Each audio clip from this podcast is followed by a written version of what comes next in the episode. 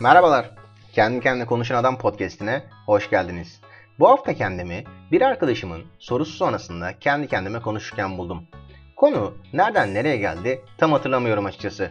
Ama ee sence ne olacak bu Bitcoin mevzusu dedi. Ben de başladım anlatmaya kendimce. Sonra dedim ki bunu sizlerle de paylaşayım. Sonra söyleyeceğimi başta söyleyeyim. Bence yeni dijital altın olma yolunda ilerliyor. Fakat tabii ki bu görüşüm mevcut gelişmeler çerçevesinde geçerli. İlerleyen zamanda neler olacak hep beraber göreceğiz. Neden böyle düşündüğüme geçmeden önce her yıl olduğu gibi bu yılda 22 Mayıs'ı Bitcoin Pizza günü olarak kutlamamıza neden olan hikayeyi anlatarak başlamak istedim. Sonuçta ülkemize dahil olmak üzere pek çok ana akım medya kanalında birçok kişinin Bitcoin'i duymasını sağlayan olaylardan birisi kendisi.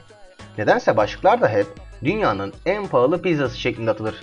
Neyse hikayemize geri dönecek olursak.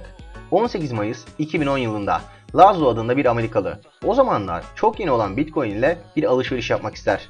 Bitcoin ile alakalı konuların konuşulduğu bitcointalk.org adındaki forum sitesine Pizza for Bitcoins adında bir başlık açar. Başlığın içeriğine de aynen şöyle yazar. Birkaç pizzaya 10.000 Bitcoin ödeyeceğim. Belki iki büyük pizza olabilir. Böylece ertesi güne de pizza kalmış olur. Daha sonra atıştırmak için pizza bırakmayı seviyorum.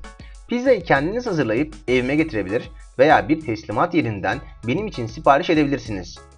Ancak hedeflediğim şey kendim sipariş etmem veya hazırlamam gerekmeyen Bitcoin karşılığında yiyecek teslimatı almaktır. Bir otel ya da başka bir yerde kahvaltı tabağı sipariş etmek gibi size yiyecek bir şeyler getiriyorlar ve mutlusunuz. Soğan, biber, sosis, mantar, domates, sucuk gibi şeyleri severim. Sadece standart şeyler. Tuhaf balık ve benzeri şeyler yok. Ayrıca hazırlanması veya başka bir yerden söylenmesi daha ucuz olabilecek normal peynirli pizzaları da seviyorum. Eğer ilgileniyorsanız lütfen bana bildirin. Bir anlaşma yapabiliriz. Teşekkürler Lazlo. Bunun üzerine bir kişi hangi ülkede yaşıyorsun diye soruyor. Lazlo posta kodu ve Amerika adresini paylaşıyor. Ardından başka bir kişi Avrupa'da olsaydın sana bir Domino's söyleyebilirdim. Fakat Amerika'daki Domino's için ödememi nasıl yapacağım? Kredi kartı ile mi diye soruyor. Lazlo pek çok pizzacı çevrim içi sipariş kabul ediyor. Eşim ve ben bazen Papa John's'tan sipariş veriyoruz. Neredeyse hepsi telefonla siparişte kredi kartını kabul eder diyor. Hatta sonrasında Lazlo yani kimse bana pizza ısmarlamak istemiyor mu? Sunduğum bitcoin miktarı çok mu düşük diye soruyor. Bir kişi, Lazlo sana pizza ısmarlamayı teklif ederdim ama ben Amerika'da değilim. Bu yüzden benim bir şaka için arayan birisi olduğumu düşünebilirler. Dedikten sonra Lazlo tekrar yazıyor. Sadece 10.000 bitcoin'i pizza karşılığında başarılı bir şekilde takas ettiğimi bildirmek istiyorum. Diyerek bir resim paylaşıyor. Sonuna da ekliyor. Teşekkürler Jarkos.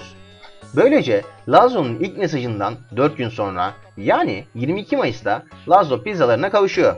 Böylece Bitcoin ile ilk alışverişte yapılmış oluyor. Teşekkürler gönlü bol Lazlo ve koca yürekli Jarkos.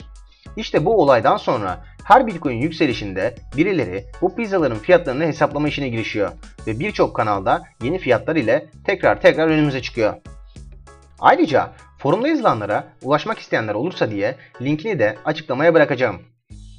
Şimdiden 22 Mayıs Bitcoin Pizza gününüzü kutlayarak neden Bitcoin'in yeni dijital altın olma yolunda ilerlediğinden bahsetmek istiyorum. Altının yolculuğuna kısaca bakmamız gerekirse, altın uzun süre bozulmayan bir maden olarak bugüne kadar insanların hayatında yer aldı ve almaya da devam ediyor. Altın yıllar önce insanlar arasında para olarak kullanılan bir madendi. Bozulmaması ve istenildiği zaman kolayca üretilememesi nedeniyle insanlar tarafından benimsendi ve kullanılmaya başlandı. Fakat zaman içerisinde altın külçelerini taşımanın yükünün fazla olması ve kolay muhafaza edilememesi nedeniyle günlük alışverişte yerini kağıt paralara bıraktı. Benzer durumun Bitcoin için de olacağını düşünüyorum. Şu an için bazı alışverişlerde ödeme yöntemi olarak kullanılsa da zamanla yerini daha kolay ve hızlı işlem imkanı sunan diğer kripto paralara bırakacağını düşünüyorum. Altın şu an alışverişten daha çok bir yatırım aracı olarak hayatımızda yer alıyor. Bence Bitcoin de ilerleyen süreçte bir yatırım aracı olarak kullanılacak. Mesela altın kağıt paralar gibi istenildiği zaman basılarak piyasaya sunulamıyor. Yani arzı sınırlı. Yeni bir altın madeninin bulunması, yatırım yapılarak işlenmesi gibi birçok süreç gerekiyor. Benzer durum Bitcoin için de geçerli. İstenildiği kadar arz edilemiyor. arzı 21 milyonla sınırlandırılmış durumda. Ayrıca 21 milyon Bitcoin miktarına 2140 yılında ulaşılacağı tahmin ediliyor. Peki neden Bitcoin günlük hayatımızda kullandığımız bir ödeme aracı olarak yer alamaz? Bunun sebebini açıklamadan önce burada günlük işlemlerimizden kastettiğimin kredi kartı gibi sık kullanım durumları olduğu ayrıntısını belirtmek istiyorum. Yer alamaz çünkü birçoğumuzun kredi kartlarında veya yaptığı sponsorluklarda logosunu gördüğümüz Visa ve Mastercard altyapısı her gün milyonlarca parasal işleme aracılık ediyor. Bu da kabaca saniyede 1700 civarında işleme tekabül ediyor. Ülkemizde her ne kadar yasak olmasına rağmen konum bağımsız parasal işlemlerde çok sık kullanılan PayPal'da bu rakam saniyede yaklaşık 200 işlem. Fakat Bitcoin'de bu işlem adedi maalesef saniyede 5 civarında. Yani hız olarak baktığımızda aralarında çok fazla fark var. Bu da anlık olarak gerçekleştiren işlemlerde maalesef sorun olarak karşımıza gelebilir. En basitinden bir post cihazına kredi kartımızı takıp şifremizi girdikten sonra onay gelene kadar beklenen o süreyi düşünün.